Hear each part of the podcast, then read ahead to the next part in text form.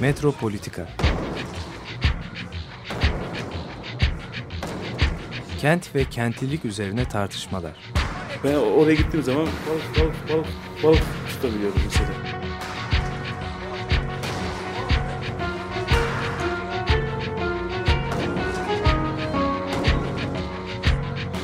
Hazırlayan ve sunanlar Aysim Türkmen ve Korhan Gümüş. Takusuyor ya. kolay kolay boşaltamadı. Yani elektrikçiler terk etmedi Perşembe Pazarı merkezini.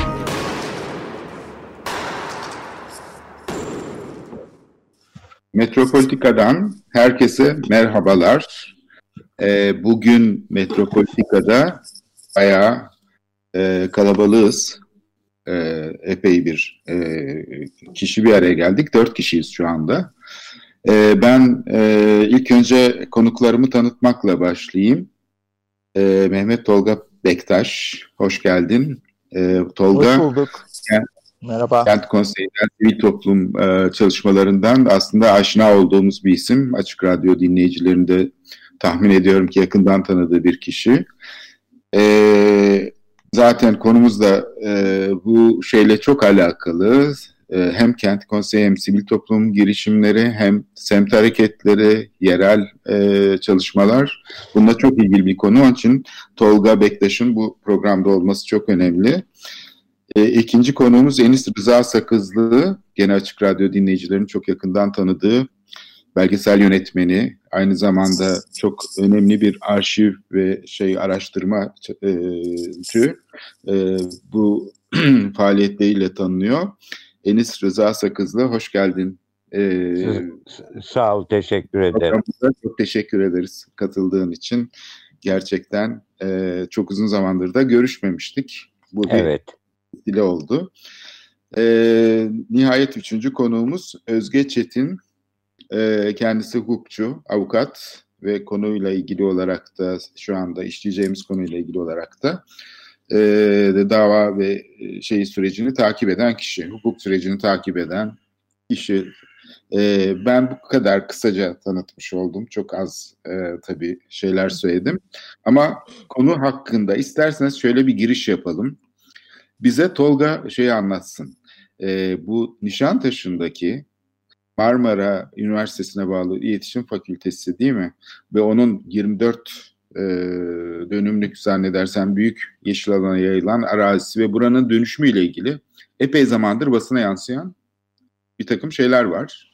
Buranın işte TOKİ'ye devredilmesi, bir inşaat şirketine e, verilmesi falan gibi. Yani Nişantaşı gibi yoğun bir yapılaşmanın olduğu bir yerde son yeşil alanlar bu şekilde aslında ortadan kalkıyor. Tek tek ortadan kalkıyor. Ee, tabii başka örnekleri de var. Yani sadece bu değil. Yani onu da sonra programın bir bölümünde konuşuruz. Başka neler daha oluyor diye ama ilk önce çok sıcak bir konu. Ee, Tolga ile başlayalım isterseniz. Tolga bize bir anlatabilir misin son gelişmeleri, olayı, ne oluyor? Yani nedir bu olay? Ee, mevzu benim de çocukluğumda böyle gerçekten e, Nişantaşı'nda nefes aldığımız, top oynadığımız bir mahalden e, bahsediyor. E, arazi 25 dönüm, 24 değil. E, burası hem Dişçilik Fakültesi hem İletişim Fakültesi'nin arazisi. Bilmeyenler için gözünün önüne ge- gelmesi adına Amerikan Hastanesi'nin arka sokağından e, orada oradaki girişinden başlayarak Beşiktaş'ın aşağıdaki Fulya'daki dinlen e, oy, e, antrenman sahasına kadar inen bir vadi bu. Bildiğiniz vadi. E, sokak olarak da Hasan Cevdet Paşa ile Teşvikiye Ihlamur yolunun arasına alan bir vadiden bahsediyoruz. E, bu arazi vakti zamanında bir şahıs arazisi ve şahsın e, borçlarına e, mahsuben devletin burayı bir e, kamulaştırma işleviyle e, eğitim daha doğrusu eğitim işleviyle kamulaştırdığı bir arazi. E, sonuçta kamusal bir fayda yaratmak adına e, burayı alıyor ve eğitim için e, önce bir özel üniversite sonra da Marmara Üniversitesi şeklinde e, fonksiyon e, çalışıyor ve yıllarca burada binlerce öğrencinin e, hatta bu ülkenin de çok sayılı iletişimcilerinin yetiştiği bir üniversite olarak işlev görüyor. Diş Sonrasında hekimleri de var. senin Değil de? Bu arada diş hekimleri de yetişiyor. Buradan çok evet evet evet çok yani çok ben de demin unuttum. sürü ünlü diş. Hı. Evet. Sonrasında senin de böyle çok kafa yorduğun ve çok emek ve mücadele verdiğin husus e, esasında e, gelip bunun da e, başına geliyor.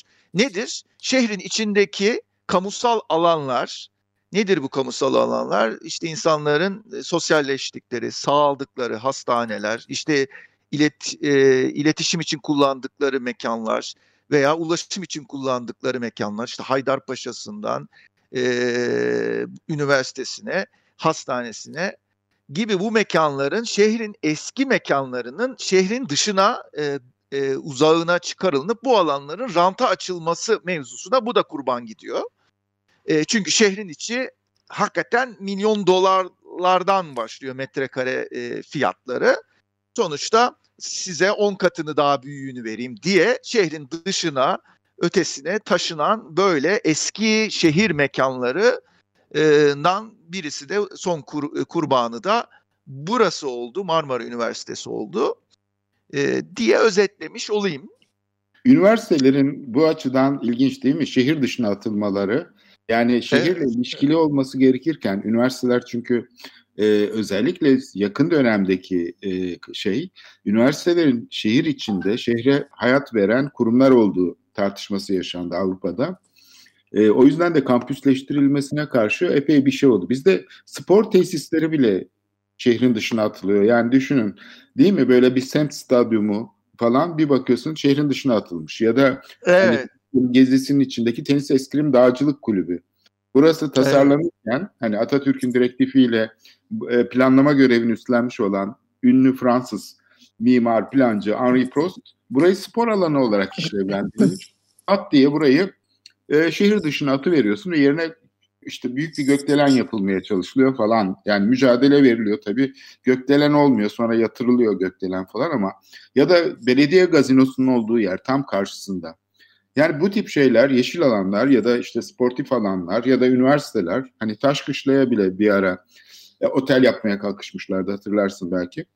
E, spor sergi sarayını kaybettik Evet. yıllar önce. Evet en Ali iyisi yani o şehrin çok amaçlı salonuydu mesela. Evet.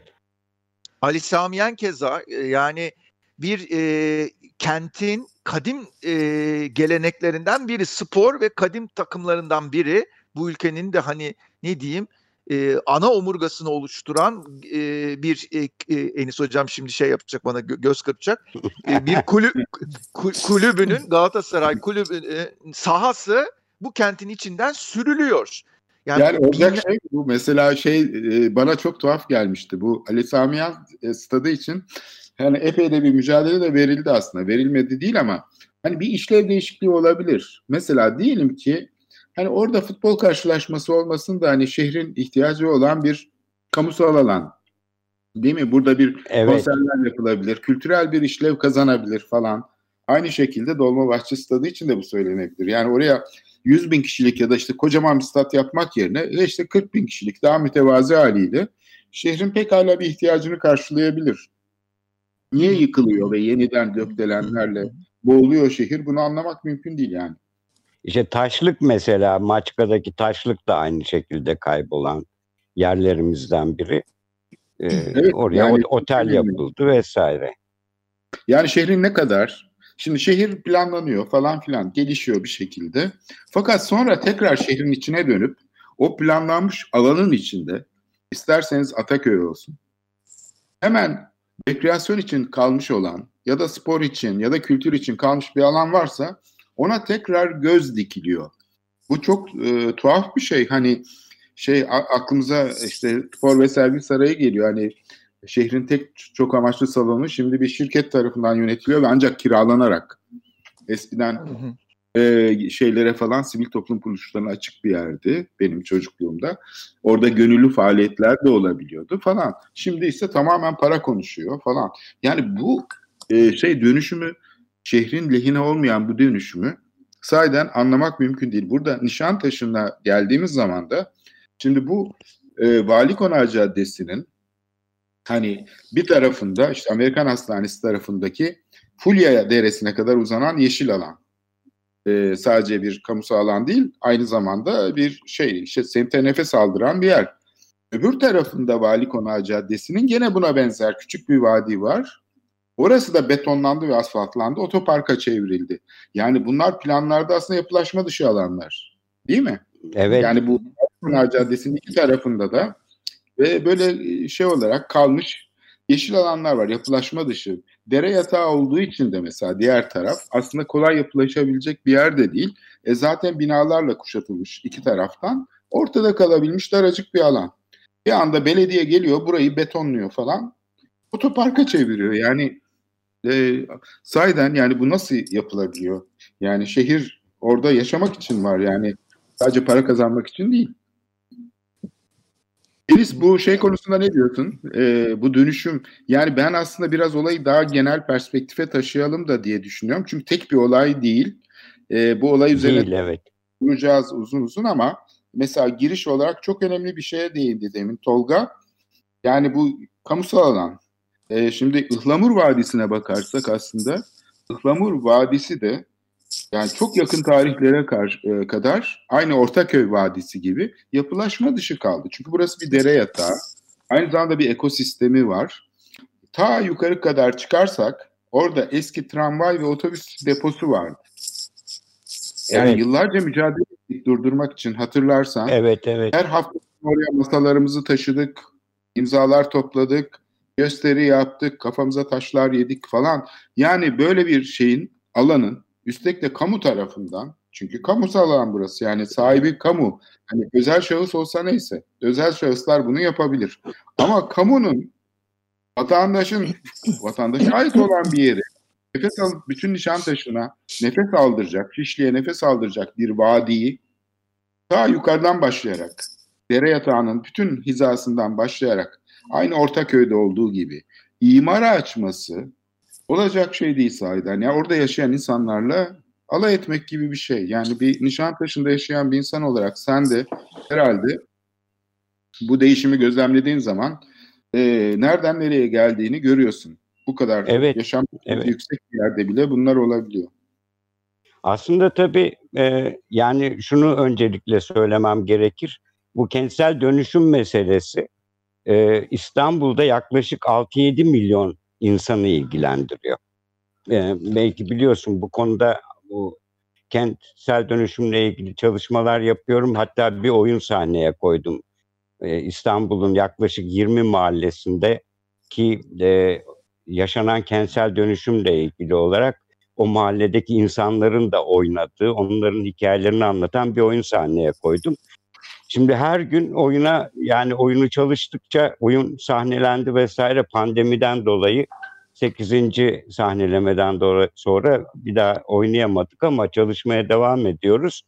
Ve tabii bir yandan da takip ediyoruz bitmiyor. Yani özellikle pandemi döneminde de sanki biraz böyle bu kentsel dönüşüme dair yıkımlar, e, yapılaşmalar falan hızlandı gibi.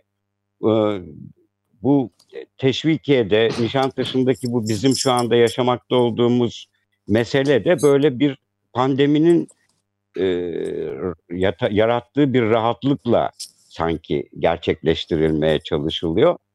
E, tabii önemli olan biraz önce bu konuştuğumuz spor sergi sarayı, taşlık vesaire gibi örnekler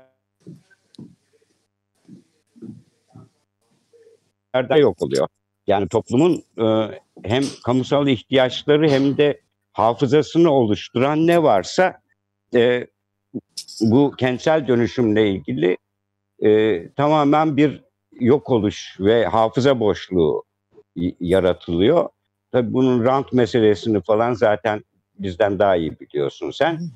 Ama e, e, diğer yandan söylemek istediğim bir şey daha var. Yani bu aslında bu bir soru söylemek istediğim şey bir not.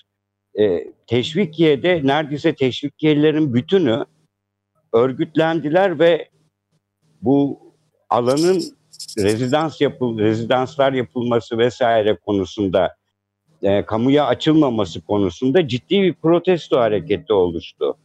Gerçekten Ama e, insanlar anlaşmış. Yani kamu da bu arada şirketle anlaşmış değil mi Enis? evet Yani o kadar ilginç ki ne kamuoyuna bilgi vermek söz konusu. Yani normalde böyle bir şey yapılırken kamuoyunun görüşünü almaları gerekir değil mi? Bir tabii atmaları gerekir. Bakın buraya evet böyle ne yap Evet. yapılmasını isterseniz. Buradan üniversite gidiyor.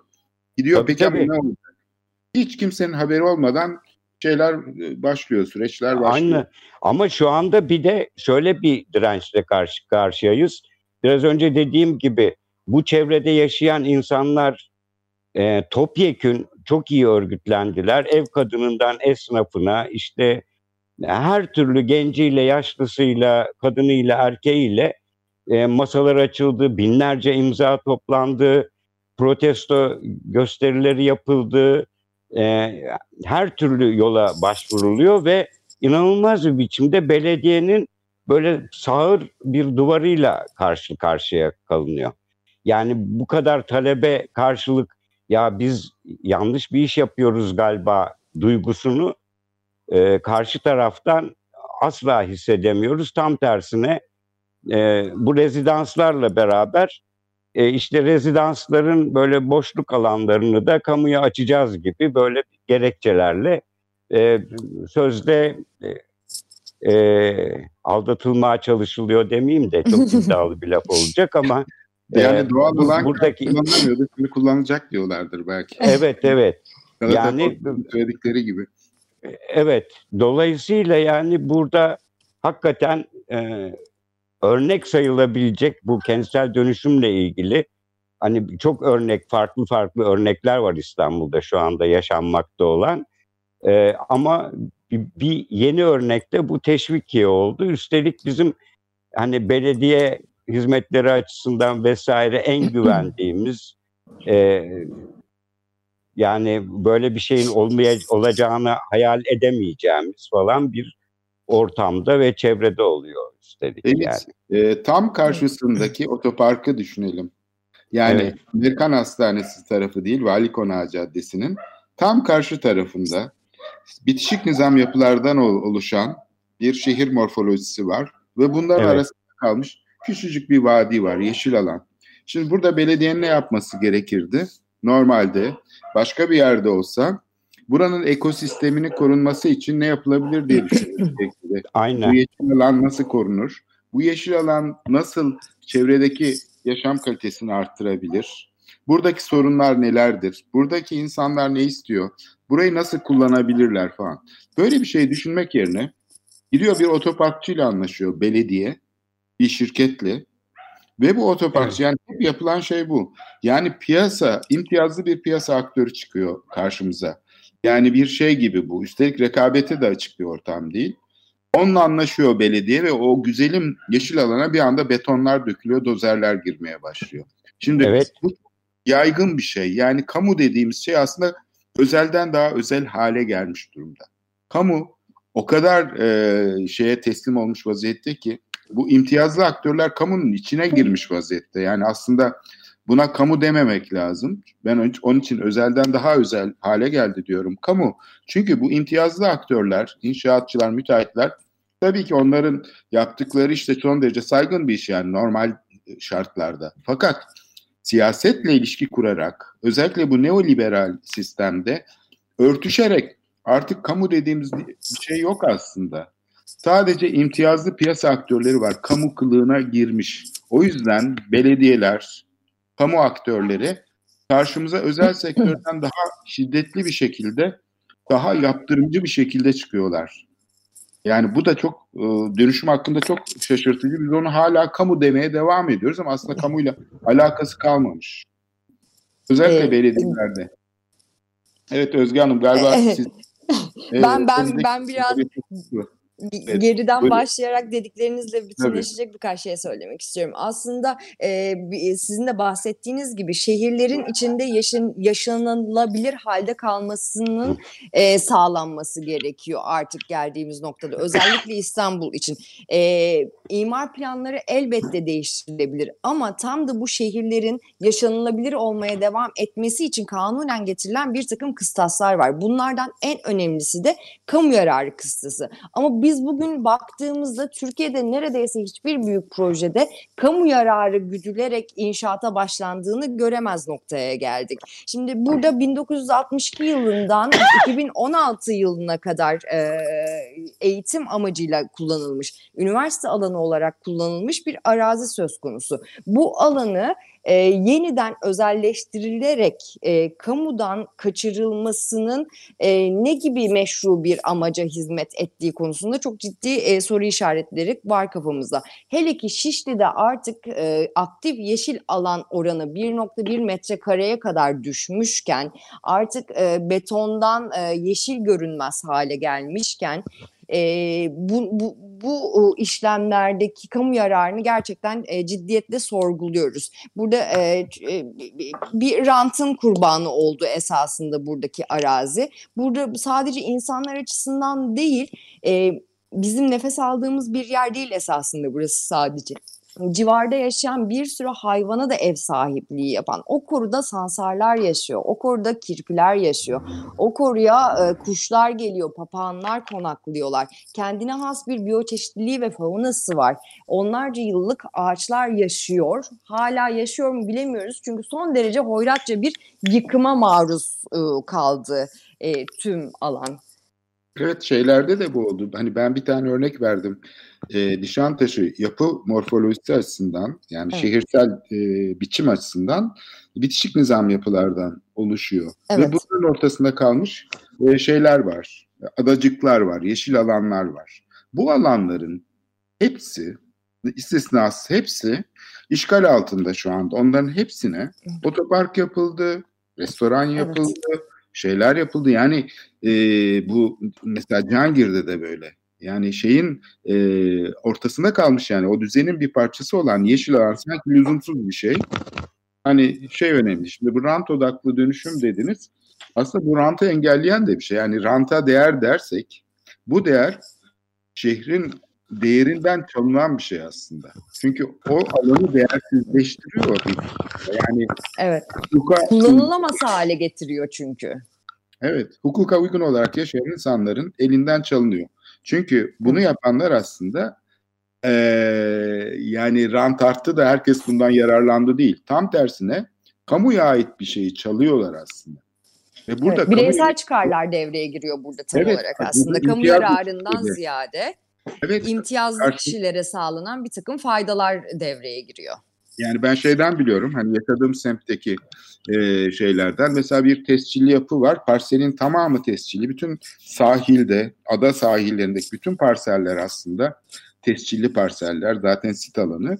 E, burada bir bakıyorsunuz kamu bunları imara açmaya çalışıyor. Bu ta- içinde tarihi bir yapının olduğu şeyin köşkün hemen içine bir tane apartman yaptırtmaya çalışıyor ya da yeni bir bina yaptırtmaya çalışıyor. Ya bu o mümkün değil. Olamaz falan diyorsunuz. Evet. Sonra arkada bu arazinin bu arazinin de tam bitişinde, Aa, çok pardon. Estağfurullah. Bu arazinin de tam bitişinde esasında Ihlamur Kasrı var. Yani buraya bu kadar yoğun bir yapılaşma getirerek buradaki tarihi bir değerin de aslında yok olması sonucunu doğuracaklar ama umursamıyorlar bile. İşin kötüsü bu. Ama onlar niye umursasın? Yani Evet. sorun da burada. Çünkü o karşımızdaki artık kamu değil. Hani biz onu kamu diye muhatap alıyoruz ve diyoruz ki bakın burası Ihlamur Vadisi'ydi ve bu kasırda işte av köşkü olarak yapıldı. Burada bir zamanlar sultan gelip avlanıyordu. Bu bir su yata yani su şeyi var, sistemi var burada. Şeylerden, yamaçlardan su topluyor falan ve burası peşkeş çekiliyor şu anda. Bunu karşımızdaki kamu diyoruz ki hani sen bak kamu yararını gözet. Aslında karşımızda kamu yok. O Evet. işten çıkarı olan bir imtiyazlı aktör var.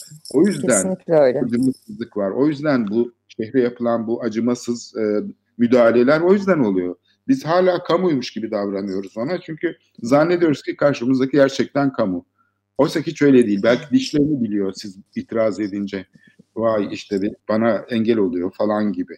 Yani gerçekten siyasette şeye sıkışmış vaziyette. Yani ideolojik kapışmalara ve çatışmalara. O yüzden yereldeki şeyler hiç anlaşılmıyor. Burada filler tepkiyor ve biz altında kalıyoruz sanki.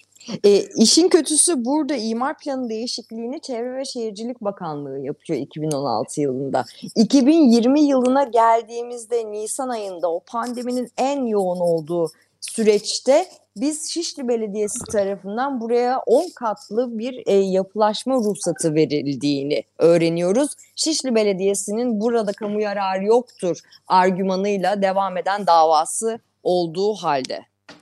Şimdi burada şöyle bir şey oluyor. Tabii merkezi yönetim e, burada aslan payını kendisi almak istiyor şehirden. TOKİ'yi devreye sokmasının nedeni bu kar ortaklığı sistemiyle vesaire işte imar planı yapıp kendisi yapıp kendisinin onaylaması planın dışında. Evet. Ayrıca e, yerel yönetimler de biliyorsunuz yılda 2000'e yakın imar planı tadilatı yapıyorlar. Yani meclislerin işlevi bu. İmar planı tadilatı yapmak. Yani bir tarafta şehir plancıları planları yapıyorlar. Ondan sonra mevzi plan tadilatlarıyla da bütün kalan işte şeyler kırpıla kırpıla yeşil alanlar, kamusal alanlar imara açılıyor aslında. Planlama tamamen şu anda kadük kalmış oluyor böylece. Düşünsenize yani muazzam günde kaç tane e, 5-6 tane plan tadilatı yapıyorlar yani e, meclisler. Yani bu çok önemli bir rakam. Planlamanın da ortadan kalktığını gösteriyor aslında bir bakıma. E, çünkü Evet. bütün bu tadilatların e, genel planla hiçbir alakası yok. Genellikle işte bu Yok. kamusal alanları imara açmak, işlev değiştirmek gibi. Tabii açık söyle- alanları yok etmek üzerine kurulu bir sisteme dönüşmüş vaziyette. Evet, şehirde böylece tıpkı bir yağ lekesi gibi kağıdın üstüne damlayan bir yağ. Bunu rahmetli Mübe- Mübecel Kray hocamız, ünlü sosyologların sosyoloğu, o söylerdi. Yani şehrin gelişme modeli içinde hiçbir kamu alan bırakmadan sadece beton olarak genişliyor.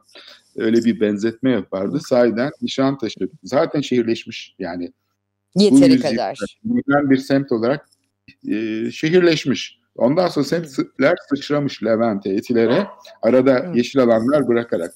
E, belli bir düzen kurulmuş. Kalkıp bu düzenin içine tekrar girip onu allak bullak edip bütün yeşil alanları kapatıp betonlaştırıp yaşanmaz bir şehir haline getirmeye çalışıyorlar. İsterseniz bir nefes alalım. Eğer şey yapabilirsek e, Fall of the House of the Dead isimli bir parçayı dinleyeceğiz. Marilyn Manson'dan. Devam ediyor. Bugün e, çok önemli bir örnek olayı konuşuyoruz aslında Nişantaşı'nda. E, diş hekimliği ve e, iletişim fakültesi olan Marmara Üniversitesi'nin binasının olduğu, üniversiteye ait olan 25 dönümlük büyük bir arazi, Ihlamur Kasrı'na doğru uzanan bir doğal alanın e, Nişantaşı'nda kalmış son yeşil alanın imara açılması. Burada merkezi yönetiminde şey var payı, yerel yönetiminde payı var. Bu çok e, enteresan bir şey ki genellikle şehirde hep böyle oluyor. Onun için de çok önemli bir örnek. Konuklarım Tolga Bektaş, e, kendisi aynı zamanda Kent Konseyi Genel Sekreteri olarak görev yapıyor. Enis Rıza Sakızlı yönetmen, Özge Çetin avukat bu konuyla ilgili e, mücadeleyi sürdüren e, ekipten insanlar, e, sivil toplum grubundan insanlar.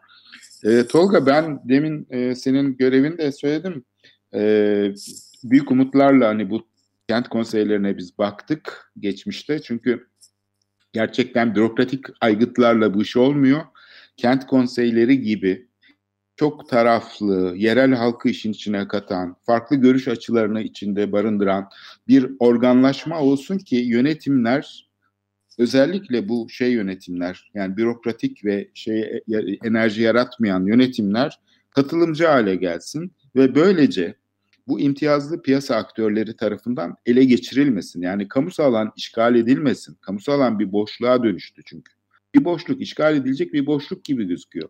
Dolayısıyla burada şeydeki örneklere de bakarak, dünyadaki örneklere bakarak bu işe karşı yani bu e, neoliberal şeye karşı tsunami diyelim istersen buna. Çünkü şehrin içini bayağı su basar gibi her tarafı kaplayan bir şey. nereden ne elde ederim diyen bir yaklaşım. Bu araçsallaşması, şehrin bu şekilde metalaşmasına karşı tek direniş alanı sivil toplum. Sivil toplum. Yani buradaki yaşayan insanlar çünkü bundan rahatsız oluyor.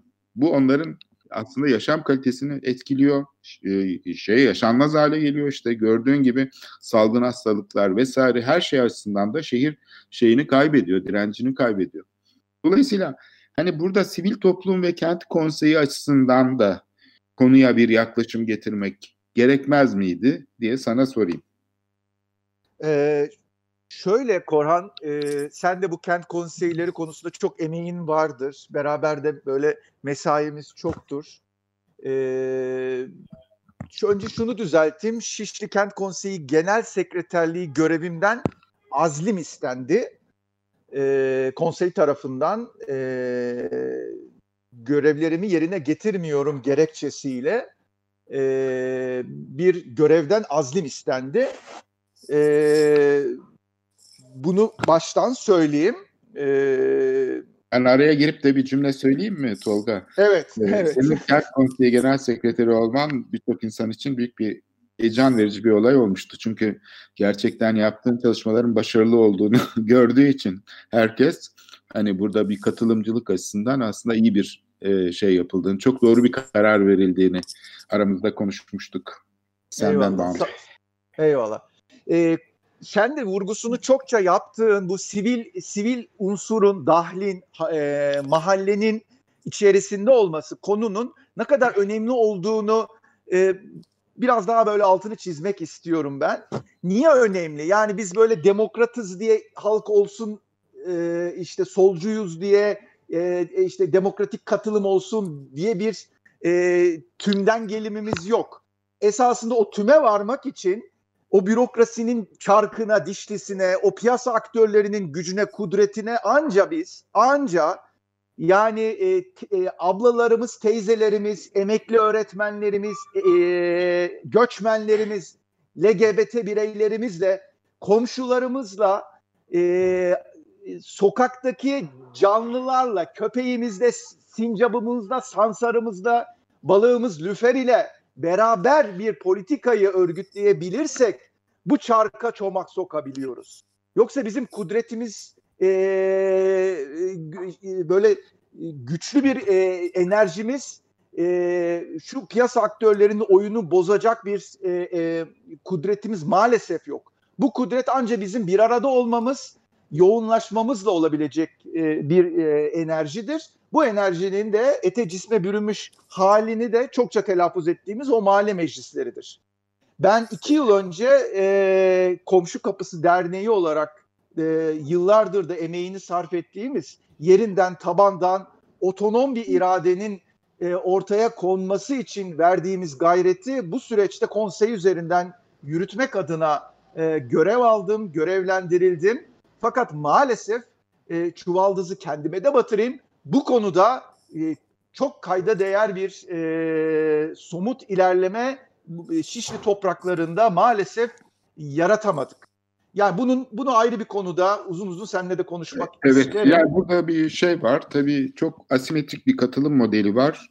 Ee, ne kadar çırpınılırsa çırpılınsın. İstersen hafta sonu da dahil hiç e, boşluk bırakmadan gönüllü olarak çalışsan ben çünkü deprem evet. zamanında falan çok iyi hatırlıyorum. Beş sene boyunca hiç oturmadık. Ee, hiçbir zaman o kadar güçlü çıkıyor ki o sesler, o nesneleştirici yönetim modelinin sesi o kadar ezici ve şey ki tahakkümcü ki hani toprağın sesini anlamaya çalışmak, duymaya çalışmak, yerin sesini hissetmeye çalışmak bunlar o kadar güç oluyor ki, o kadar zayıf kalıyor ki yerin sesini Hı. duymaya çalışmak imkansız Hı. oluyor neredeyse. Bu öyle bir asimetrik bir model ki şu anki evet. model, yönetim modeli adeta onların hepsini siliyor ve işaretsizleştirdiği her şeyi kendi içine dahil ediyor. Asıl asıl bu sistemi sürdürülebilir kılan da o. İşaretsizleştirdiği, nesneleştirdiği, yani mazlumlaştırdığı insanları oyunun içine katıyor ve onların aynı sistem içindeki izleriyle onları esir alıyor. Yani bu sistem bugünkü imar rejimi Türkiye'nin tam da böyle bir rejim. O yüzden bu Vandal, vandal. Evet çok bu çelişki çok or, e, belirgin bir şekilde ortaya çıkıyor. Yani bir düz bir mantıkla okunabilecek bir çelişki değil. Ta birinci köprü mücadelesinden beri yani ben e, bunun hani arkeolojisini bir parça araştırdım. Hep şeyin içine sızıyor. Yani sistem böyle akılcılaştırmaya çalıştıkça e, şey yapmaya çalıştıkça planlama söylemi falan onun karşısında öyle bir güç var ki bütün kitleleri şey yaparak motive ederek aynı sistemin içini boşaltıyor ve onu potansiyelsizleştiriyor. Yani bilimin inkarı gibi ya da hani deprem konusunda fay hatlarının üstüne şey verilmesi, fay hatlarının yerini değiştirilip oraya imar izni verilmesi gibi ya da Ortaköy Vadisi'nde dere yatakları yüzlerce yıl boş kalmış bir alanı, binlerce yıl boş kalmış. Yani ta Bizans döneminden orada şeyler var. O bölgeyi yukarı doğru uzanan bütün Boğaz köylerindeki o vadileri imara açmak mesela. Bu çok yakın dönemde oldu bu iş. Çünkü çok değerli araziler bunlar. Ve bir anda yani planlama kararları açısından taban tabana zıt bir karar. Belediyeler bu plan tadilatları için yarıştılar birbirleriyle. Çünkü çok büyük bir pasta var. Yani bir sadece bir parseldeki şeyi hesaplıyorsunuz. Değil mi? Ya Türkiye bütçesini geçiyor bakın. Şu gördüğümüz manzarada her yıl gerçekleşen imar operasyonlarıyla elde edilen gelir hani bu bildiğimiz resmi bütçelerin o kadar dışına çıkıyor ki onun için işte birinci köprüden beri bu kadar hani köprülerin böyle kuzeye doğru kaymasının vesaire nedeni bu. Çünkü siyasetçilerin eline erp geçiyor.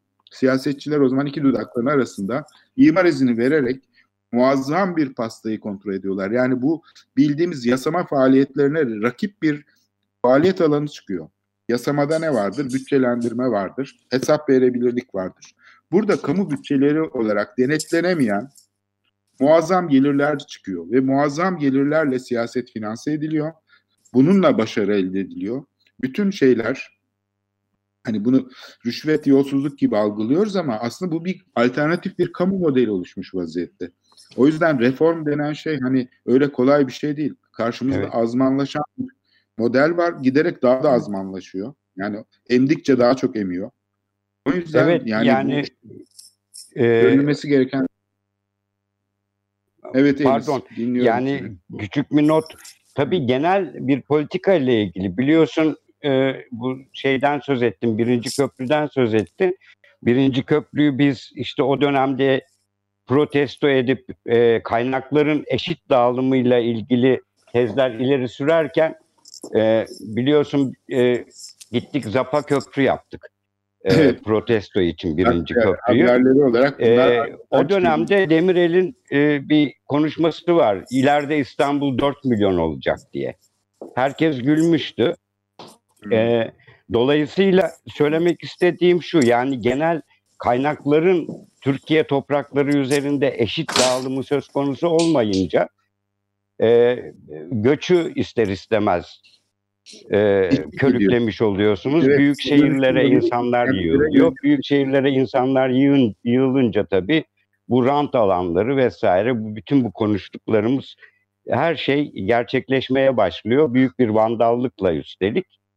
Ee, bir ek notum daha var. Biliyorsun 17. yüzyıl sonlarında bir rapor var. Yani İstanbul'u bundan sonra e, imara açmayın. İşte yeni alanlar yaratılması lazım İstanbul şehrinin dışında e, diye ta 17. yüzyıldan itibaren bu görüşler var ama ne yazık ki e, kaynakların eşit dağılımı söz konusu olmayınca göç ve arkasından da bu rant alanları ortaya çıkıyor.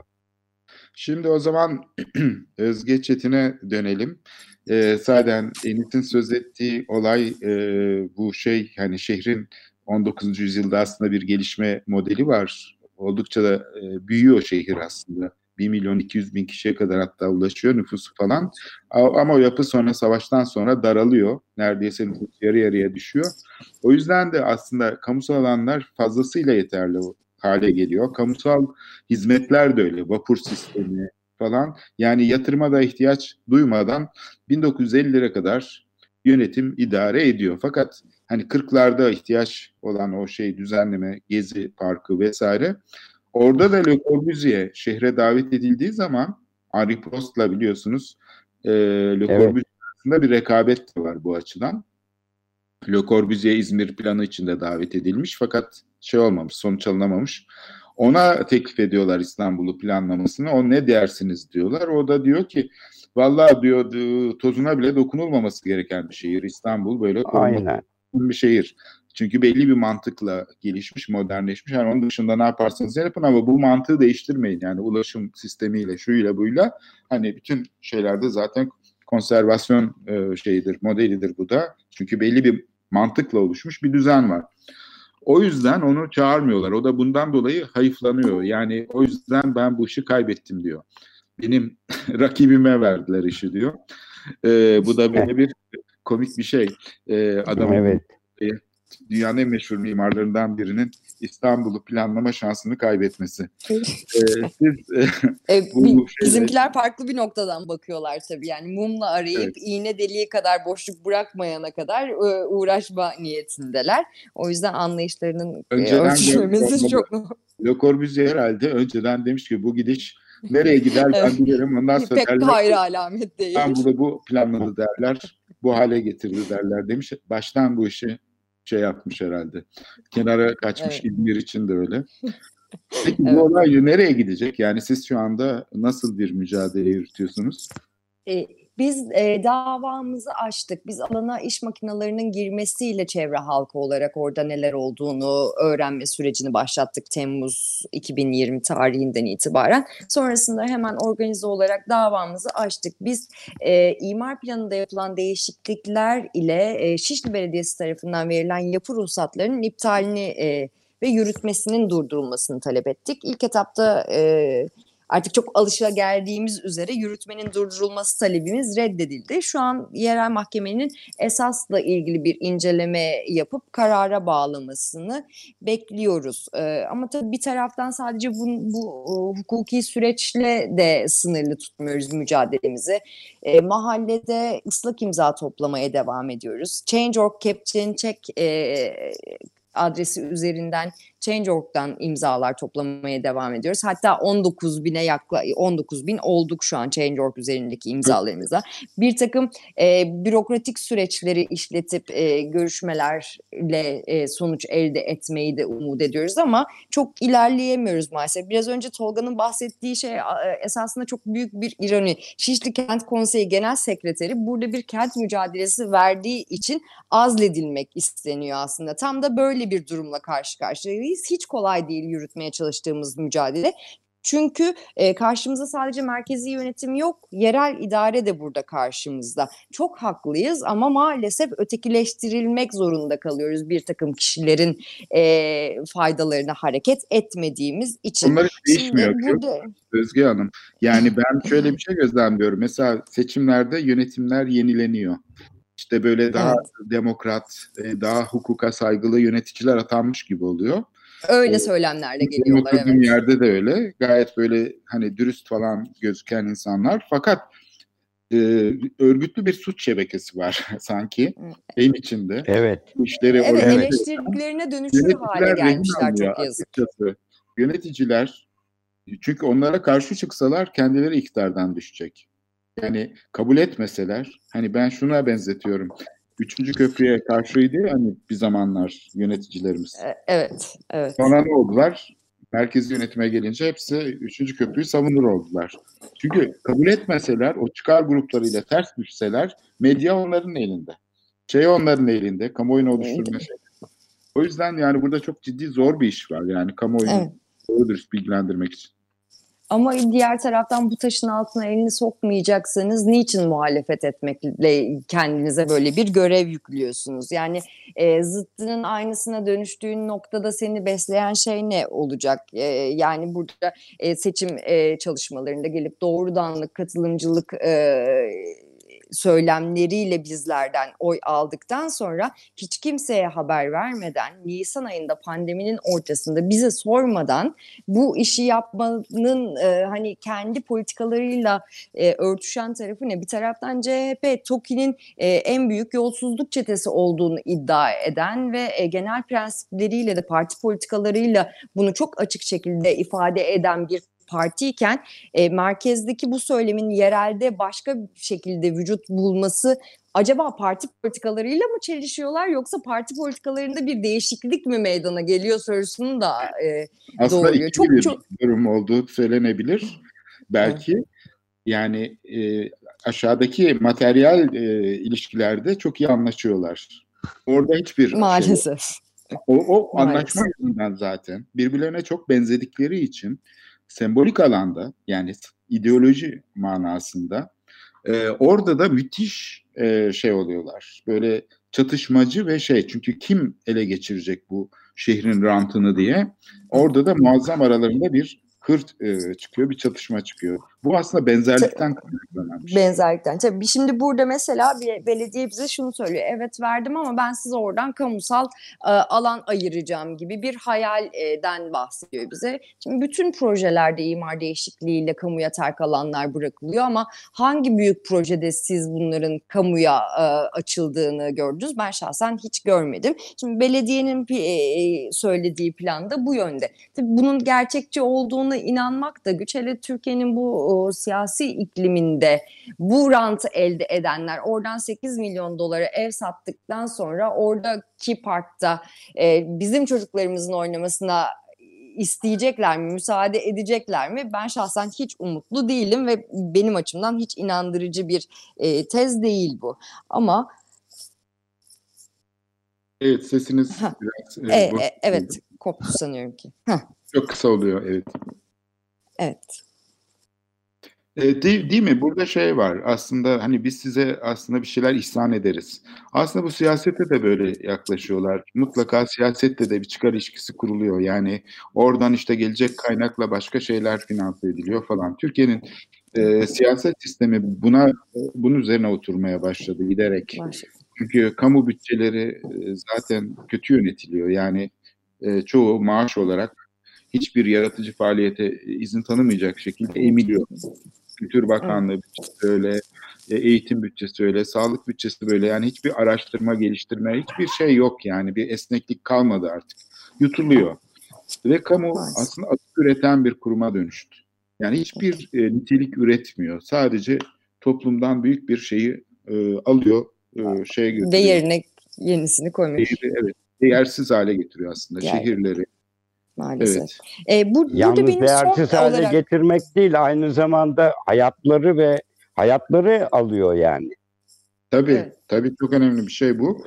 Çünkü Tam Enis e, Hoca'nın yani dediği yerden oranın e, sevk ediyor. Yani insanlar yani bu kadar büyük kaynakların tüketildiği bir şehirde açlık ve sefalet içinde yaşıyor. Yani bu da çok önemli. Aynen. Aynen. Bir, diğer taraftan gerçekten yaşamsal bir müdahale de söz konusu buranın imara açılmasıyla bizim hayatlarımız açısından. E, çünkü orası bizim tek nitelikli deprem toplanma alanımız aslında. Bizden bu deprem toplanma alanını da e, alıyorlar ve e, bize belediye başkanı mezarlıklara gideceksiniz diye deprem olduğunda işaret gösteriyor. Biz hasbelkader bu kadar e, e, uz- yaşlı bir yerleşim yerinde yaşıyorken binalarımızdan sağ çıktığımızda bile ihtiyacımız olan gerekli lojistik desteği alabilecek bir e, mekana sahip değiliz. Başka gidebilecek hiçbir yerimiz yok. 99 depreminde komşularımız oraya sığınmışlar mesela. Ama geçtiğimiz yıl Silivri'de olan depremden sonra oraya giden insanları hayır burası özel mülk buraya giremezsiniz diye e, geri çe- çe- çevirmiş orada bulunan güvenlikler. E, diğer taraftan o projenin altından e, Levazım Tüneli geçti ve bu tünel geçerken e, çevrede bulunan yaklaşık 10 tane binada çok ciddi çatlaklar meydana geldi. O dönemde İBB e, eski yönetimdeki İBB gelip inceleme yaptığında evet tünel inşaatı sebebiyle ama e, binalarda eski gibi bir e, tespitte bulunmuş. Şimdi bizim binalarımız yenilenmedi. E, zemin zaten bu kadar sorunlu bir halde zaten yıprandı. Şimdi 10 katlık rezidans inşaatlarıyla bu zemine iyice zarar ve- vererek aslında hani bizim hayatımızı depremden önce de tehlikeye sor- sokuyorlar. Biz hani bu inşaat sırasında mı öleceğiz, depremi bekleyip mi öleceğiz gibi kaygılar da yaşamaya başlamış durumdayız. Evet, şimdi bu e, sayeden çok vahşi bir sistem. Enis'in söylediği gibi biraz evvel programın sonuna geldik. Aslında konuşacak çok konu var. Yani öyle hikayeler var ki, öyle konular var ki Vali Konağı Caddesi'nin ucuna gökdelen dikilmesi gibi mesela 1970'lerde. Evet, evet. O kadar çok konuşacak konu var ki bu şeyin dönüşümün şeyini bir semt ölçeğindeki tarihini ele alıp buradan şeyler çıkarmaya çalışsak sahiden e, bu bir örnek size yani mücadelenizde başarılar e, diliyorum. Gerçekten kamuoyu oluşturmak için ne lazımsa yapalım hep birlikte. Bu şeyin sahiden önüne dikilmek lazım. İstanbul için bu bir şey sadece Nişantaşı için değil. için Evet, değil. Evet. Karşı direnmek gerekiyor. Size çok teşekkürler sevgili Özge Çok Çetin. teşekkürler. Biz teşekkür Son olarak ederiz. Change, Biz kampanyamızı da hatırlatıp dinleyicilerinizden imza Kepçelerini üzerimizden çeksinler. Hangi adresten size ulaşabiliriz? Ee, e, Twitter Teşvikiye teşvikiye, sak- sakinleri. Teşvikiye Kent Sakinleri Twitter'dan. Teşvikiye sakinleri Hep- olarak hep- aradığınızda. Evet. Hepsinde Evet. teşvikiye sakinleri ismi kullanılıyor. Ee, Evet. Twitter, Instagram, Facebook sayfalarına ulaşabilirler. Change.org slash kepçeni çek de sanal imza kampanyamız. Çok teşekkürler. Ağzınıza Biz sağlık. çok teşekkür ederiz. Tekrar görüşmek umuduyla. Hoşçakalın. sağ. Görüşmek, Görüşmek üzere. üzere. Çok Görüşmek sağ üzere, olasın Kor. Korhan. Sağ ol. Herkese iyi haftalar diliyoruz. Sağlıklı bir Sağ e, gelecek Eyvallah. için Eyvallah. göstermeye devam. Hoşçakalın.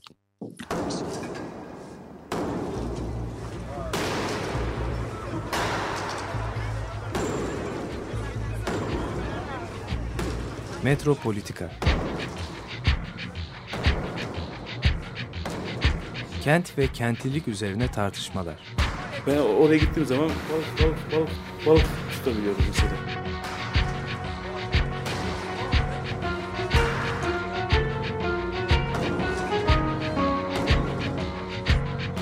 Hazırlayan ve sunanlar Aysim Türkmen ve Korhan Gümüş.